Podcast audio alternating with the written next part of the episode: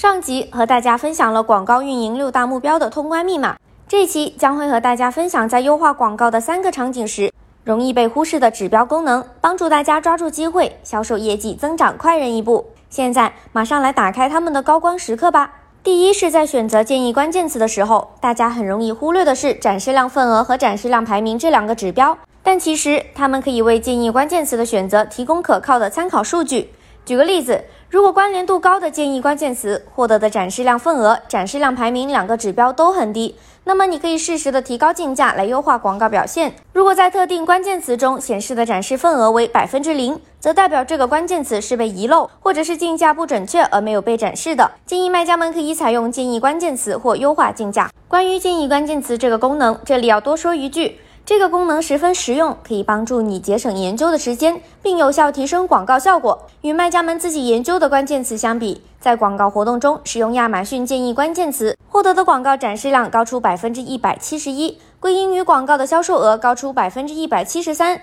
但其 ROAS 也高出了百分之七。第二个容易忽视的指标是 ASIN 资格状态，这是卖家们排查 ASIN 问题时容易忽略的。许多卖家在为商品投放广告后，因为商品过多，所以不能及时发现一些商品不再符合条件，或者是出现缺货的情况，导致错过获得销量的机会，并在 ASIN 问题排查中耗费较多的时间。其实，只要下载商品推广批量操作报告，所有商品推广的 ASIN 资格状态就能一目了然，还能了解特定 ASIN 不符合投放条件的原因，这样就可以快速维护，确保不错失商机了。想要节省排查时间，大家还可以使用亚马逊广告平台诊断工具，可以快速对广告进行诊断，查看问题，获取量身定制的解决问题的相关建议。例如，广告活动因超出预算而导致展示量低，或缺少相关关键词效果欠佳等等。而当卖家们管理预算、提升表现时，也有容易忽略的指标，叫做预计错过的相关指标。在预算报告中查找预计错过的展示次数、